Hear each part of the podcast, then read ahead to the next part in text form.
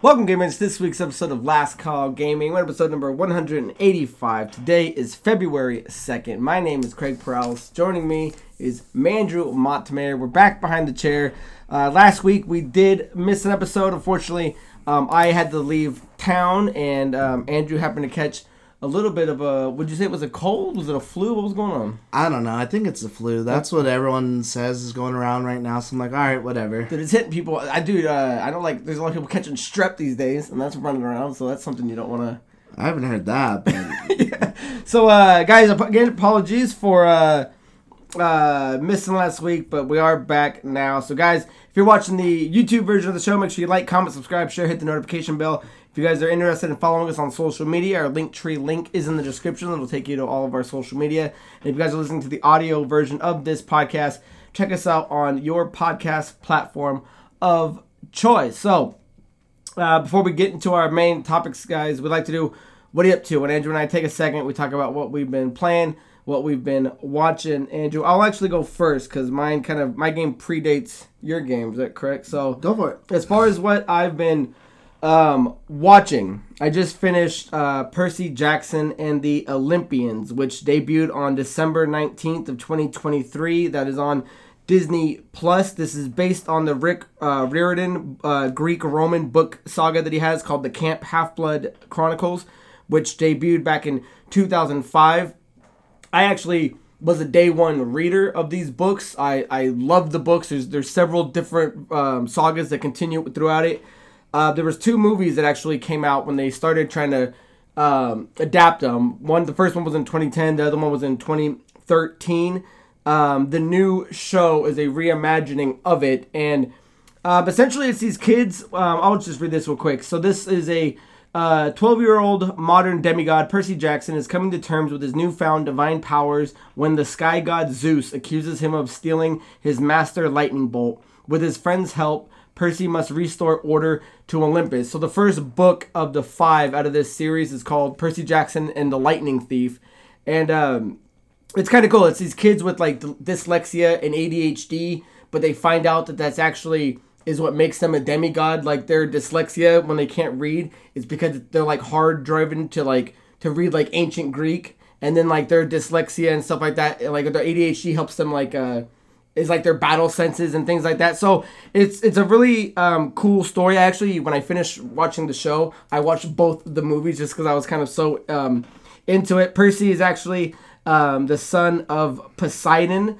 The show um, was actually received really well on Rotten Tomatoes at a 97 percent. Every the whole show is out right now. If you guys are looking to check it out. Um, it does have a pretty cool, interesting cast. Uh, one, one of the guys I wanted to point out to you is that plays uh, Ares is uh, Adam Copeland, which is uh, Edge, right from WWE. Oh, you know what's funny is my cousin just asked me last night. He's like, "Hey, have you watched these?" And for some reason, I was getting it confused with the Sorcerer's Apprentice uh. with Nicolas Cage.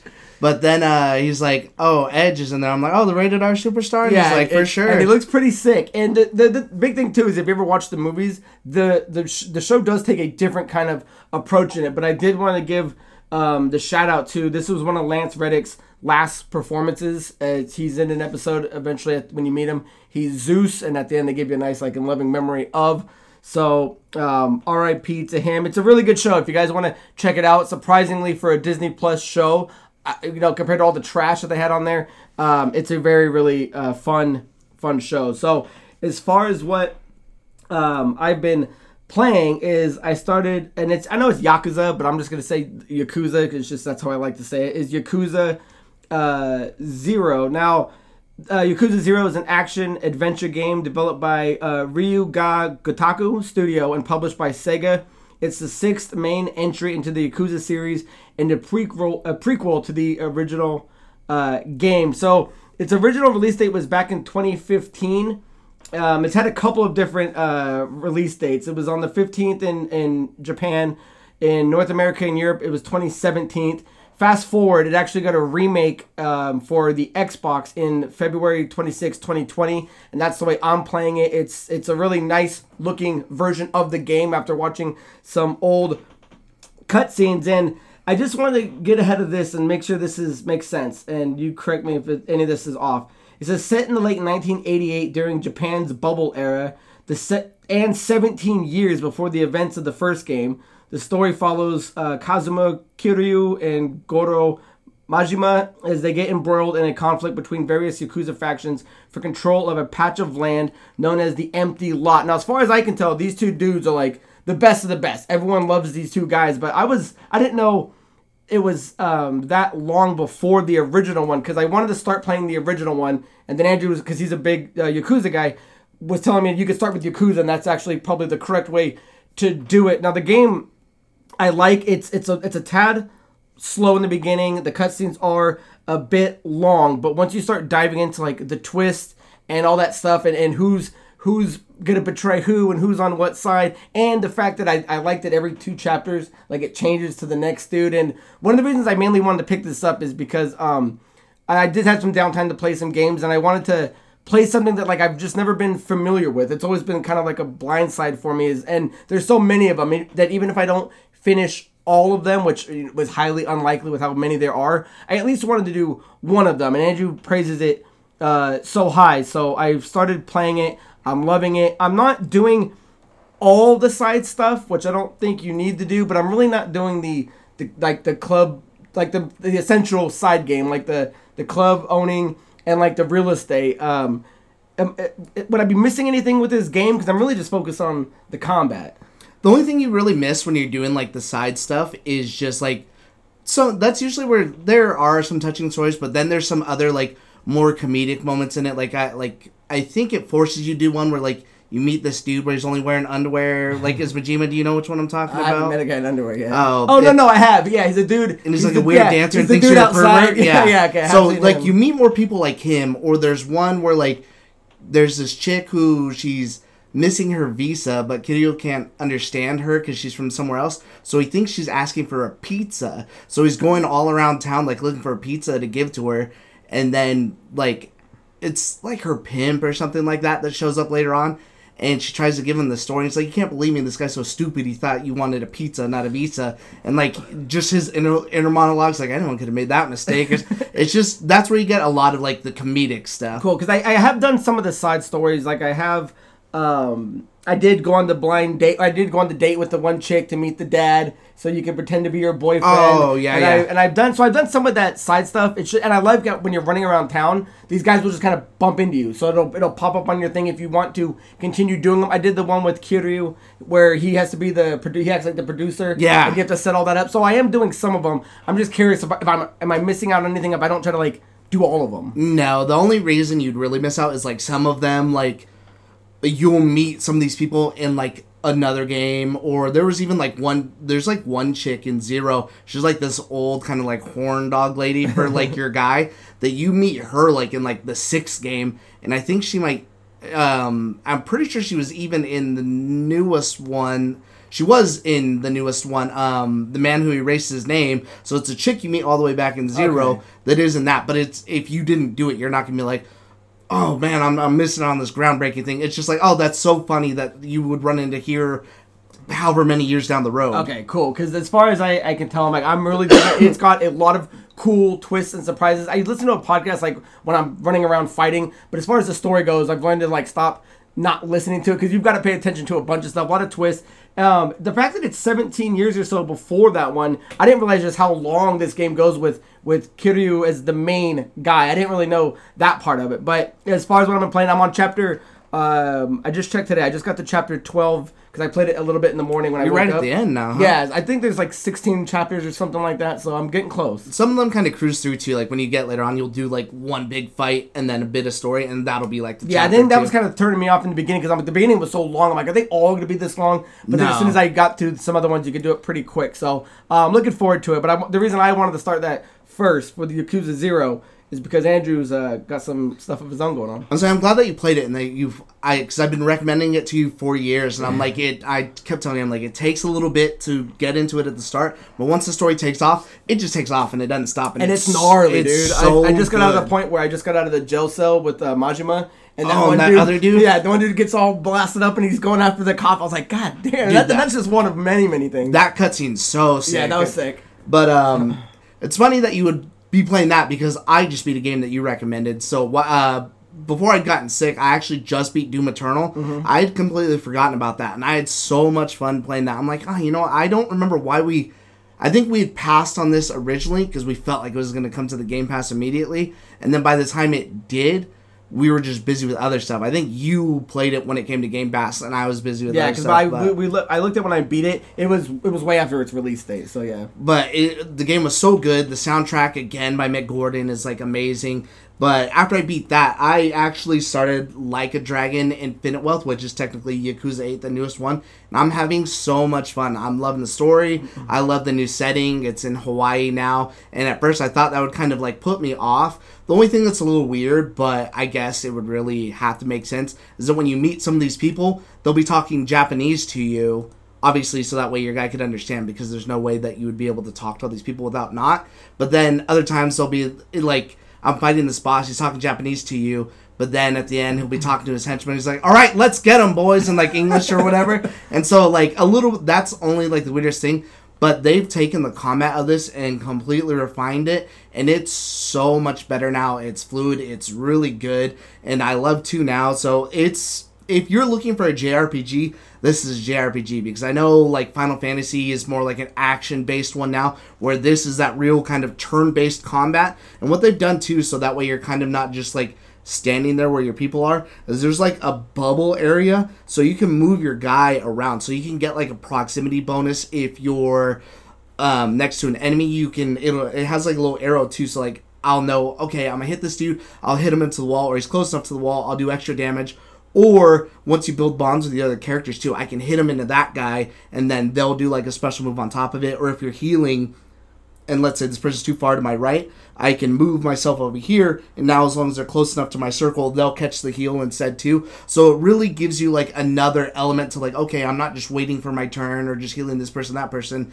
If this person's too far and I think maybe they're gonna die and I'm on critical health, I'll just heal these two and risk the chance that the guy might die and I'm gonna have to revive him or something. So it really makes you think a lot more about the combat. So either way, I'm loving it. If you're I'm, looking, I'm hoping I get there. yeah, if you're looking for a JRPG, definitely don't sleep on this. This game is so good. And as far as watching anything, I was kind of sick for a bit, so I didn't get a chance to watch anything crazy. Uh, I know before I mentioned I watched the first Equalizer. I actually got around to watching the second and third one, and those movies are actually really, really good. I didn't think they would be like that cool. I thought they were kind of maybe like ah.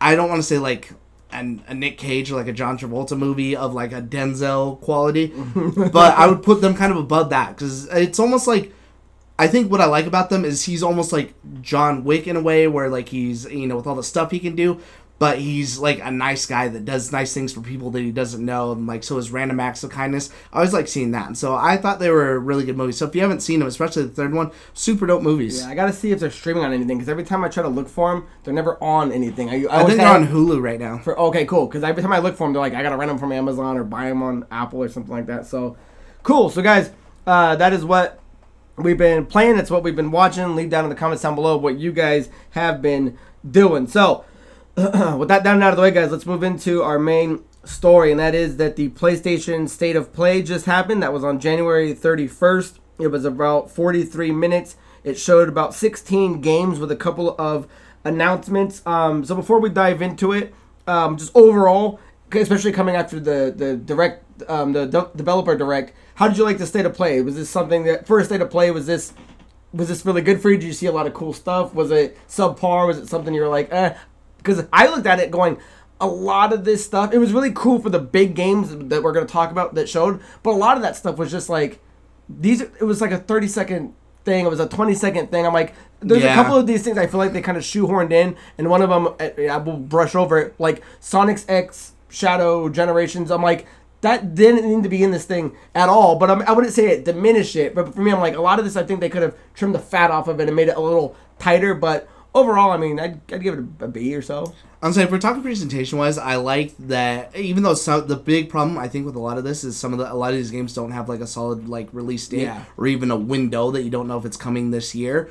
But I kind of like always okay. Well, this is something further on the horizon. That's what I felt was maybe lacking a little bit from the Xbox one. But if I had to compare the two, I thought the Xbox presentation was better. Nice. So but it wasn't terrible by any means. I guess if I had to give it like out of a ten, maybe like a, a seven. I just feel like for for how long it was, there's a there's I could have watched uh like an IGN catch me up 12 minute video the next you know the next day or something like that. But overall, I mean, it, it is what it was, and it did show off a lot of things. But uh, with that being said, there's a, a couple of the main things we're, we're going to kind of more dive into, but we're gonna I'm gonna gloss over some of the other stuff. If there's anything I say that you want to talk more about, uh, let me know. But I'm just gonna point it out so you know what was on there. So the links in the description if you do want to go back and watch it, or you haven't seen it yet, at least you can know more about this.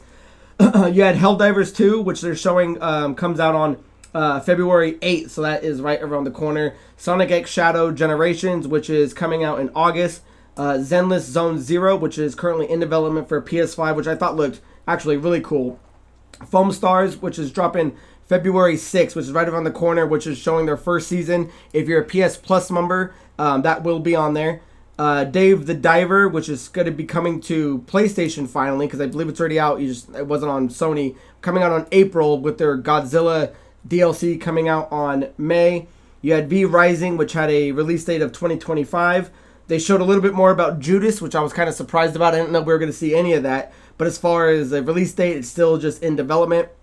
Metro Awakening VR, which I thought looked really, really cool. I'm a big fan of the Metro series. I was gonna say that. I, You I pause there? I was gonna say yeah. I kind of didn't want to gloss over that one just so much. I do want to say that one was kind of a standout moment because at first I didn't know what it was. Yeah. And I'm like, okay, this has cool horror ambiance. This is good with whatever the helmet. And after a while, I'm like, oh, this is Metro. That's really cool. Because I the last one I played was Exodus. Yeah, you beat Exodus. I beat 2033, and I've I, I'm halfway through Re, um, whatever the second one is, Redux or whatever it's called. So I really like the series. Because I think there had been a leak before that I'd read that said there's going to be a VR Metro, and I remember thinking, I'm like, ah, that doesn't really sound like that'd be too interesting. But after watching that, I was like, no, that's actually really cool. I'm not like a big VR person. I can't play that stuff because it makes me sick. But I think that this is uh, again one of those things like, hey, we put out the VR. This is to be something that's to support it. So I was like, you know what, good for you for putting that in there because that one actually looked really good. Yeah, and I do like that they do show some stuff for the VR, and they were showing that that comes out on 2024, and then right after that they showed Legendary Tales, which was also a PSVR 2 game, which I thought looked, which comes out on February uh, February 8th, which I thought looked really cool. Had a lot of cool blocking mechanics and things like that. Um, Oh, I just thought it was funny when he's just like beating the skull. they had uh, Dragon's Dogma 2, but we're gonna talk about a little bit more of that um, later. So that was pretty much what they, some of the stuff that we're gonna kind of cruise through, and then we're getting to the bigger ones. Uh, before we get into the other games, they had two kind of announcements. One of them was Hideo Kojima's um, new IP that was coming out, which is new action espionage that's gonna have like combined film and gaming mechanics. He didn't really say too much, but that was a big thing that they had. And then also the Final Fantasy VII Rebirth. They're giving that's on uh, February 6th as well. That's going to be a really big deep dive. Anything on those? Um, as far as the uh, action espionage, I mean, that's uh, people have been clamoring for something to maybe rival Metal Gear. I mean, there's nothing else that's like it. We don't even have like Splinter Cell or anything like that that would be even close to like what Metal Gear is. So there's definitely room and a hunger for that sort of game out there. And I do want to note that that on top of another game that we're going to talk about, plus um, OD, which is the Xbox horror game that they're working on. I mean, he's crazy busy. Yeah, he's got a lot of things happening, and uh, it's always good to see him. It's just, dude, he's just getting better looking with age, man. they're like, it's like, oh, they're just gonna mark my my 30th or something year in the industry. I'm like, what? you still look like you're 22, bro. Um, so yeah, so now let's get into kind of the main stuff that we kind of want to take a closer look at. I want to start with um, Death Stranding 2 on the beach. And again, I'm going to be reading from IGN, so if you want to read more of the articles, the link will be in the description. Um, simply because Andrew and I haven't played Death Stranding 1. I mean, I've started it, but I never got too far. So I'd rather start with this one, get it out of the way, because there'd be no real hunger for us, but at least we can um, acknowledge it. And they have this to say. Uh, Kojima Productions shared a traditionally lengthy trailer for Death Stranding 2, which is now officially titled Death Stranding 2 on the Beach. Norman Reedus' Sam Porter Bridge Sam Porter Bridges returns, and it appears he's facing off against a new group called Drawbridge. There was a lengthy sequence with a potential villain using a chainsaw guitar hybrid weapon that shoots lightning, and that's just one of the crazy things that happened in this trailer. DS2 will star all the cast coming back, like Troy Baker and, and so on and so forth. And I, when originally when I was looking at it, I didn't even know I didn't even catch that it was this Stranding two because the name I it, I thought it was DLC like Mm-hmm. on the beach like that name to me I just don't like it. It just to me it just sounds like some DLC stuff. And I was watching it and they said I'm like oh they're I'm like that's kind of this seems like some pretty big DLC. And then it dropped. It's like Death Stranding two. I was like oh of course. So with that being said, it did look pretty badass. One of the biggest things I kind of wanted to to look at was the original one was kind of more of the gameplay. You know, I mean, not, I wouldn't call it slow, but like you don't have to fight. It's traveling. It's a walking sim. You can kind of play it pacifistic if you want to, but it's like this one looks like it's more gameplay. I definitely wrote that down on here. It seems like it's a bit more action Yeah, oriented. I have, yeah, I have storyline versus game plan, and this one doesn't seem like it's it's leaning more towards that. And I said this one has me far more interested, especially with the crazy. guy. This looks like an over the top like Metal Gear situation, especially to that dude with the guitar. That that that whole scene was badass. Yeah, I was that- like, I was like, man, this is so cool. Yeah, not only did his his armor look cool, but then he pops off the mask, and then you get to see this cool Hmm. like Joker looking face. I wrote that down specifically on here. I've always loved because he's done all the Metal Gear stuff. Yoji Shinkawa, and I'm glad they put his name up there too. He does the artwork and a lot of the character design and stuff like that for um, when he did all the all the Metal Gears and he did Death Stranding and obviously Death Stranding 2. A lot of the design choices, I'm just like, man, dude, it, it looks way better than what the first one did. I'm far more interested in this than I ever would it was in the first one. Yeah, and they were showing. I mean, I don't know how many of these characters are from the first one. I don't know if the chick with the gloves over her mouth. I don't know if she's in the first Oh. one, but uh, it, but it reminded me of uh, Castlevania when that one dude turns into the demon. He's got the hands over his mouth. Oh yeah, yeah, yeah. But that was pretty cool. She's like lighting her cigarette. It's got this crazy little like puppet doll that's in there. Um, but it did seem. I mean, I, I that's why I don't want to gush too much. Is like the story just seems like he's trying to get more people involved on it. So it just seems like it's more. I don't want to say more of the same, but like if that's what you like doing, it seems like this is picking up right then and then. You're and you're back on the field, um, trudging along. So I gotta say, uh, it looks really really good and. Uh, I mean, I it felt weird because I think it comes out 2025, and I'm like, man, that seems really soon. I'm like, I guess the first one what came out like in 2019. Yeah, but with how busy that he's been and all the projects he's announced, everything like that, I put that on here further along than I thought. I knew, obviously, we knew they were making a sequel. This is not something I would have expected to see until maybe like the end of this year, start of next year, something like that.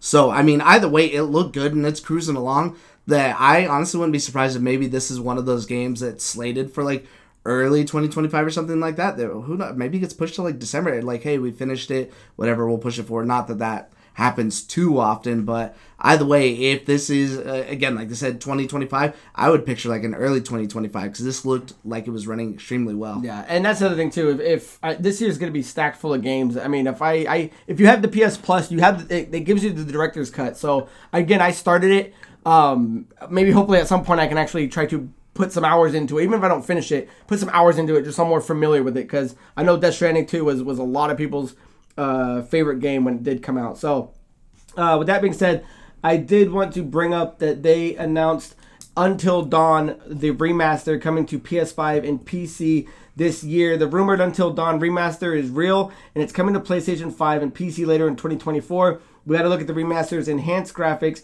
and learn, excuse me, that developer Ballistic Moon is handling the project. There really wasn't too much to say on the game per se. Um, it, it I actually just recently played it last year. It was it's awesome. It's this whole kind of a choose your own adventure type game. The reason I wanted to, to bring it up is because this is a game that they're in the process of making a movie out of, which I thought was kind of interesting. And it says Until Dawn's video game uh, movie is in the works from David F. Sandberg and Gary Dauberman. And uh, let's see. So, filmmaker David F. Sandberg, who has spent the past several years in the land of superheroes, is returning to his horror roots. And Gary Dauberman, the screenwriter behind hit horror franchises It, Annabelle, and The Nun, is doing a pass on the script originally written by Blair Butler, who previously wrote Sony's vampire thr- thriller The Invitation. There is more of it if you want to read the whole article. And I just wanted to point that out that I thought that was uh, really interesting because when you look at uh, it,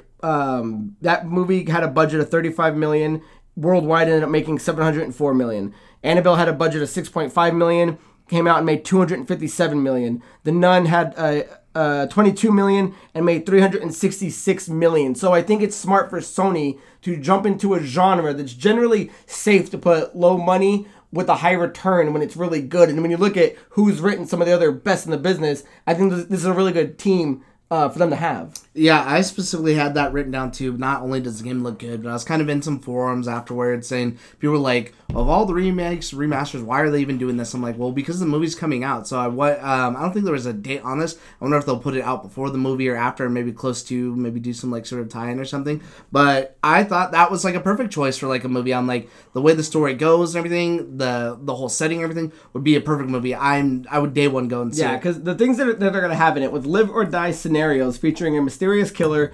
cannibalistic wendigos, a cable car, and a long ago mining cave in the uh, in that reverberates into the present day. The members of the group must fight their way uh, through their fear if they all hope to make it through the night in one piece. And I just again, I think it's smart that Sony's doing this because it's just showing the diversity in their projects. I mean, they've already had Uncharted, which is doing well, probably my least out of my least favorite out of all of them. You have The Last of Us that's doing well, Twisted Metal that did well, Gran Turismo, and now you have a horror franchise that you can kind of go into. Which, um, unlike superhero fatigue.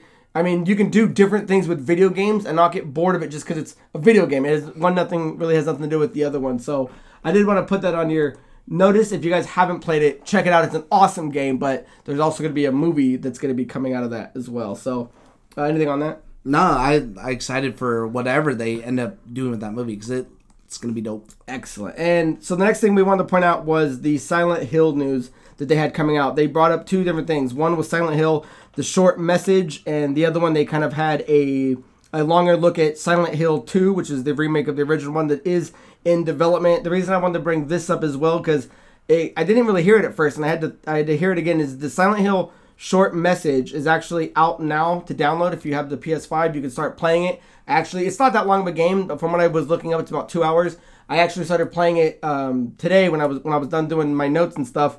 It's a pretty trippy, deep game, so it's not for the light of heart. It does deal not that it's I mean scary by any means, but it does got themes of suicide, depression, and insecurity, and it's one of the messages that pops up like through different chapters and saying, hey, if you know somebody, if you've got depression or thoughts of suicide, because it is a heavy theme in this game, to make sure you know get the right help that you need. But um, First person, right? yeah, it's first person. It's you're playing this girl who's looking for her friend, and she's in like an apartment building, and it's pretty trippy because she's it's like a cell phone game, so the light, and then you're walking down these kind of creepy hallways. You're, you're learning information. She's kind of slowly remembering what's going on and why she's there. I won't say too much because out of a two-hour game, I can't say too much without spoiling Yeah. anything. But there are some pretty scary chases that I've already been in. Um, so I just wanted to point that out. If it's something you were interested in and you weren't and you didn't know about it, the game is out now for free to play. At least the short message. But how I mean, how'd you think about short message? And then again, Silent Hill Two remaster is coming out, and there's no date for that. I believe it's still just in development.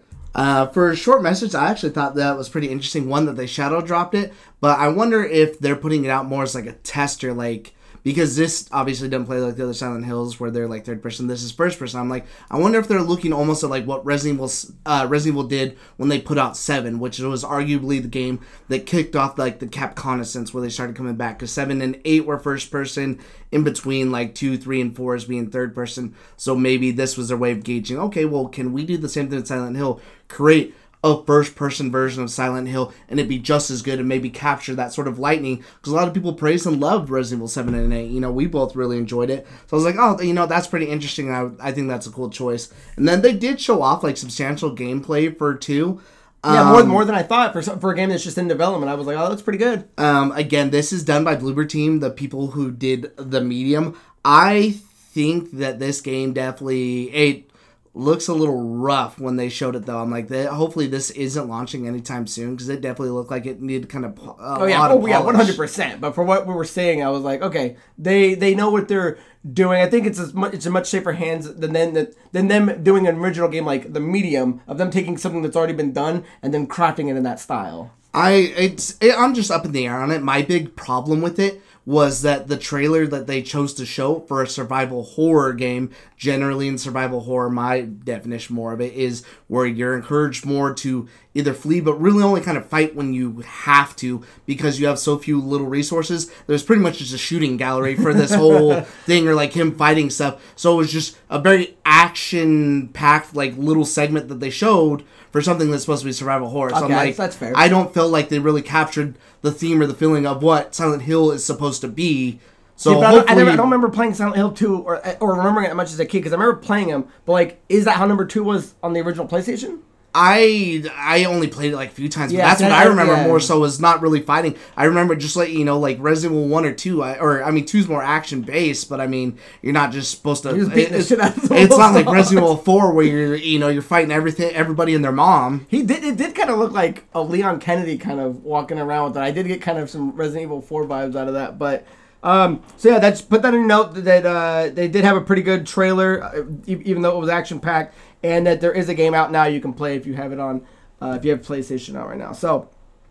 Uh, with that said, guys, I finally move into two of the bigger games that um, I think they had to show off, and that was um, Rise of the Ronin. We'll start with this one. Rise of the Ronin is out on March 22nd, and Team Ninja gave us the best look we've seen so far at the upcoming action game. We got to look at the hub world of Yokohama, one on one sword combat with a parry system, and a lot more. So, one of the biggest things that I think a lot of people was definitely on my mind was is this going to be a Soulsborne type game, or is this going to be a more type like Devil May Cry type of game? And I think it'd be fair to say that it looks kind of more like the latter. It, it's a it's a faster looking game. It's got a lot of different options to kind of do combat very quickly. Where and Andrew, correct me if I'm wrong. Is wouldn't you say a Souls or Sekiro is kind of more of a like a heavy grounded type game versus something that's as fast paced as like a Devil May Cry? Because from what I saw, the game looked very quick and and. Uh, I don't know. What were your thoughts? I'll say some of those uh, uh, are. I figured it may be a little bit more like Sekiro-ish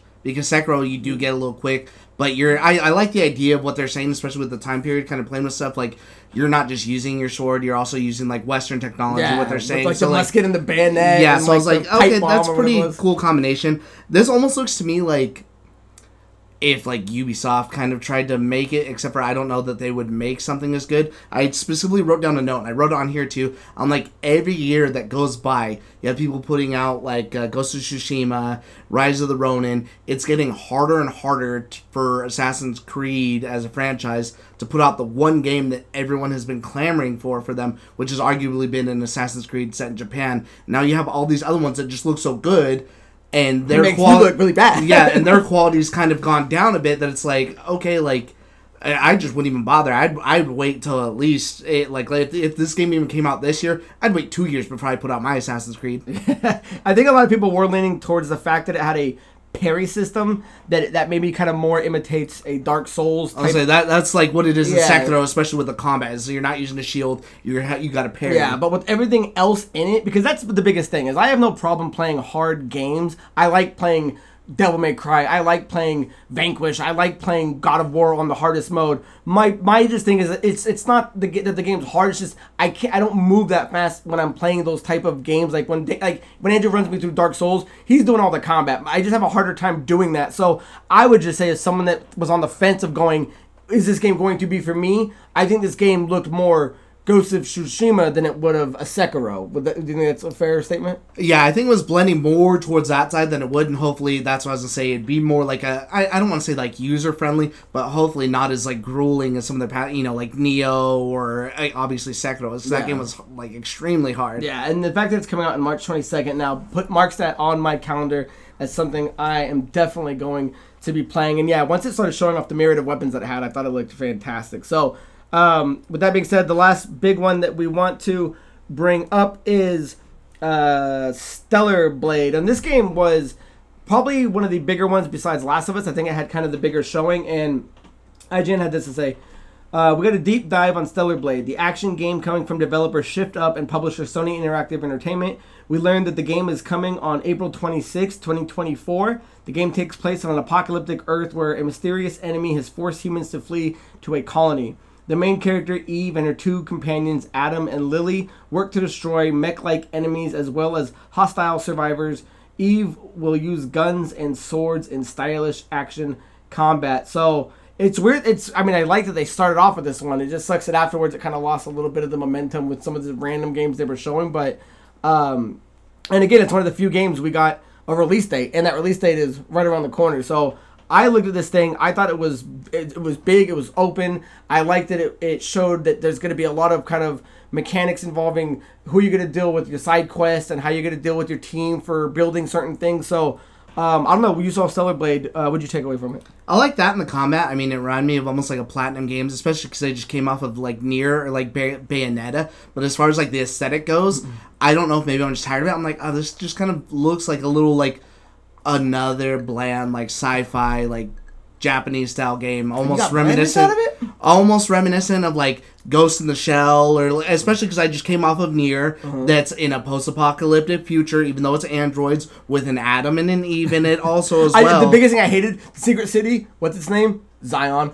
I was just kind of like, how many times are we gonna use that generic name? So I, yeah, I just felt like some of the things I'm just like, uh, that's why I, I say bland more than anything versus generic. I'm like, some of these things, it just reminds me like if you put out a trailer of this I would have thought maybe it's it is like a cartoon or something. It could be with like another anime that I never heard of that just gets shadow dropped that has like ten episodes and then there's a sequel later on or uh, you know something that you would find on Netflix is kind of more what it reminded me of. I hope that it's good and I hope that I'm wrong because that guy at least the combat I really enjoyed. But as far as like aesthetically everything else, I was just like ah uh, but maybe it's also more, because I just came off of Nier. Yeah, maybe because I think that's what a lot of people were kind of comparing that that fighting style, that aesthetic to. But yeah, for me looking at, it, I was like, man, this looks uh, really interesting. I like the storyline, even though it is maybe you know you hear it one too many times. Uh, I would just say out of all out of all the main ones we were talking about, which one kind of catches your eye the most, or do we both agree it's Rise of Ronin? I think it's Rise of the Ronin. Okay, because I'm looking forward to that. So yeah, I think arguably that one was my favorite. yeah, I did want to point out that Stellar Blade was kind of an interesting one though as well because um, it was originally called Project Eve, and they revealed it back in 2019. And at one point, this was shown for both PlayStation 4 and Xbox One, but since then, it's now a completely PS5 exclusive game. Yeah, I've seen that. And there's there people are kind of um, rumoring that may, that maybe Sony's in talks uh, to buy this studio. Do you think that's Team Ninja? Yeah, no, not Team Ninja. Uh, was it or not Ninja. Ninja does the other one. Um, Shift Up or whatever. It was. Yeah, it's a Korean studio. Yeah, yeah. I, I, did look that up too. I'm like, ah, I mean, I guess if they could, I I would feel no great loss because it's not like I ever got a taste of it, anyways. And again, I have other games that I could play that seem like they're similar. But I mean, well, see, that's what I like though. Take people off the board that doesn't affect everybody. Right. This is a nice studio that, that fits your bill. You know that, that that they've turned the game to being Sony only. I don't think Xbox fans are, are super gonna to gonna miss it, but like it's different than taking a Square Enix off the board. Yeah, I wonder too if this because I was kind of I was looking at the studio and I was like I don't really see anything else from them. I wonder if this is like another thing. This is their first game, so maybe that's maybe why I felt like it was a little more bland because like okay, it's your first game, you're not going too crazy, and then maybe the sequels where you really kind of like find yourself or something. But either way, I mean, it, it at least looked like it ran well. It didn't look like a hunk of junk. a hunk of junk. So, guys, that was kind of our take on the uh, PlayStation State of Play. Let us know down below what you guys thought about it. If any of the other games that we kind of brushed over was something that was bigger than you think, or if uh, maybe we didn't hit the right notes for the these big games that you were looking forward to. So, with that out of the way, guys, unless there's anything else you want to add, uh, we're going to move into our second main story, and that is that uh, Walmart is being looked at as pulling physical games off of their shelf. And there's a few kind of articles making the rounds stating that is Walmart going to be killing physical media for video games. And it's kind of a big uh, read up here that I'm going to get you guys. So, hey, straddle in and uh, get comfortable. Walmart is reportedly gearing up to start getting rid of some of its physical video games. We are in a digital age now and have been for quite some time. But now we are starting to see the full ramifications on physical media. For years, you had to buy everything on a CD or disc, but as the internet has evolved, things have become more accessible through digital means. Songs, movies, and even video games have been easy to download in a matter of hours, if not minutes. For video games, you no longer have to go to the store. You can buy the game right when it releases and even download it prior to its release in order to play it as soon as it's available. It's convenient, but it also means less ownership. One day, it's possible the license for these games will be taken from you. We've seen, uh, we've seen with things like PT that they have the power to make things completely unplayable unless it is already installed on your hardware. On your hardware, Uh, with that said, we are moving further into a digital future and losing access to physical media. Best Buy has purged its movie section, and other retailers like Target have dramatically reduced their movie options. It looks like video games may be next. As reported by Andrew Marmo and Wario, Wario64 on Twitter, Walmart is supposedly getting rid of Xbox games like Starfield starting next week. An internal memo has surfaced online stating that all copies will be reduced to 3 cents and sales will be blocked by the store system and then removed from the store. As of right now, it appears uh, this is only for Xbox games, but this move was reported last October and it seems to be coming to fruition. It was noted that Microsoft is funding this move for Walmart in the memo, suggesting it may be Microsoft's decision and not Walmart's. Nevertheless, Microsoft voluntarily removing what is arguably the biggest game from the shelves of one of America's biggest retailers is not a good sign for physical media enjoyers. So, it's a big thing, and I mean, just you got to put it in the context that yeah, physical media and other in other categories like like music and CDs. and- and- yeah, when's the last time and- anyone and- bought a CD? And movies is like that's slowly fading away, but that's because the on the go tech I think is just easier to do. Like when you're when you're playing a movie on your tablet or your your music on your phone. I think video games still holds a spot where a lot of people have consoles and you can still you know a physical thing can still work in that. You're not we are getting to the point where we're taking a lot more things on the go and digital is happening, but um I don't know. I think a lot of people were thinking Walmart was going out of their way to make this happen. It is kind of eye opening that that Microsoft may be funding this, and that and this may be an initiative to kind of going, okay, let's push people to the Game Pass. But I don't know. How, how do you look at all this um, at the start?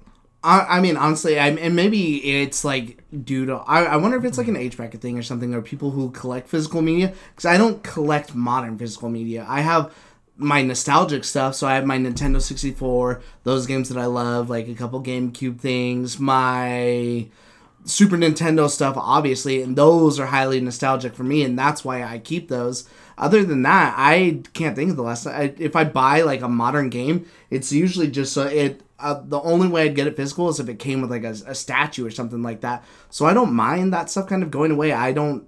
Again, I look at it as like, when's the last time I bought a DVD? When's the last time I bought a CD? I don't do that sort of thing.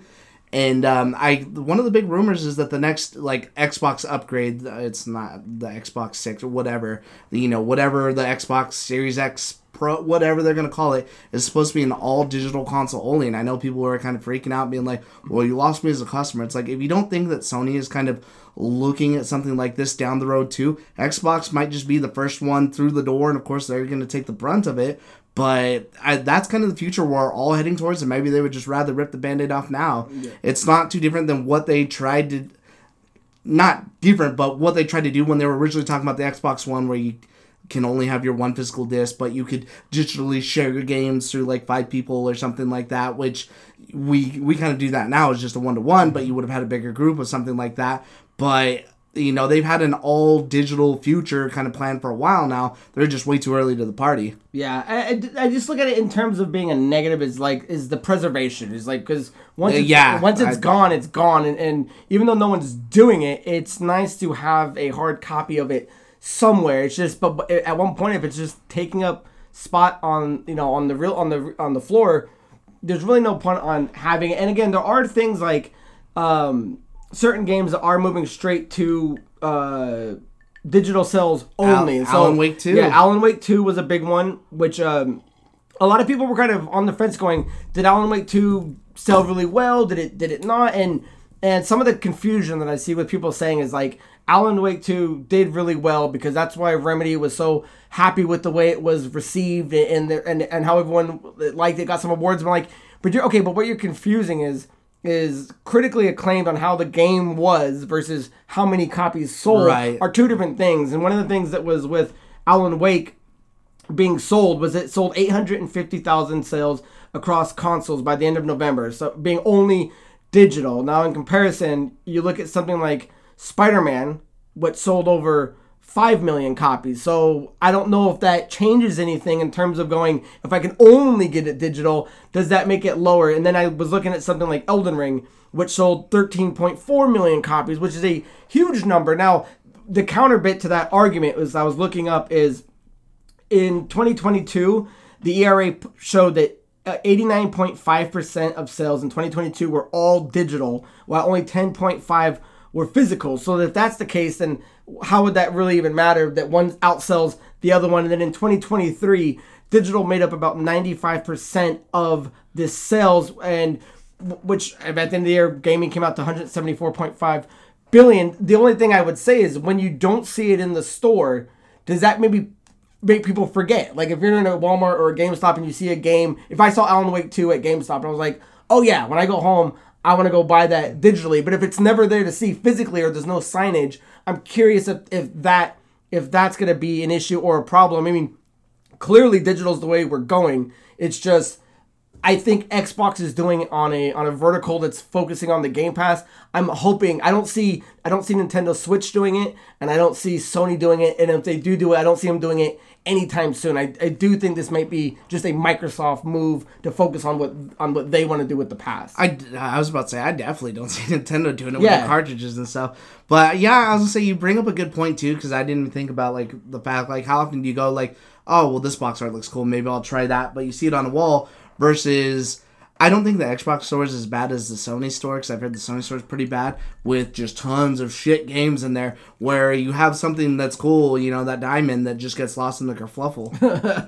so yeah, just want, we wanted to point that out that um, it is something that was making the rounds, but I think people were overstating that like tomorrow physical games are going to be out of out of uh, Walmart, and it's really just Starfield, which is odd that they're starting with their biggest one. But I mean, if you can go snag it for three cents and you haven't played Starfield yet, go grab a couple copies and sell them for a buck a person. I'm saying I'm glad that you at least brought the numbers too, because I was like, you know, there's people that complain about it. But then when you look at the numbers, yeah, I just. I didn't realize the margin was that big. Last year, 95 percent of the games were digital. Were digital, mm-hmm. so it's mm-hmm. like that's it's impressive because a lot of people will complain that I don't have good internet where I live or the infrastructure worldwide probably isn't as strong. But it's like at the end of the day, when you're making 174.5 billion, 95% of people found a way to download it, and it was all digital. So um, it is going to be the way we're moving forward. But I guess we're starting with uh, Microsoft kicking off that ball. So. I would say there's another game coming out too, and I can't remember what it is. That oh, maybe it's is Hellblade 2 that's also going to be digital only? Hellblade 2 is going to be an all digital game. Yeah, so I mean that we'll see how it does.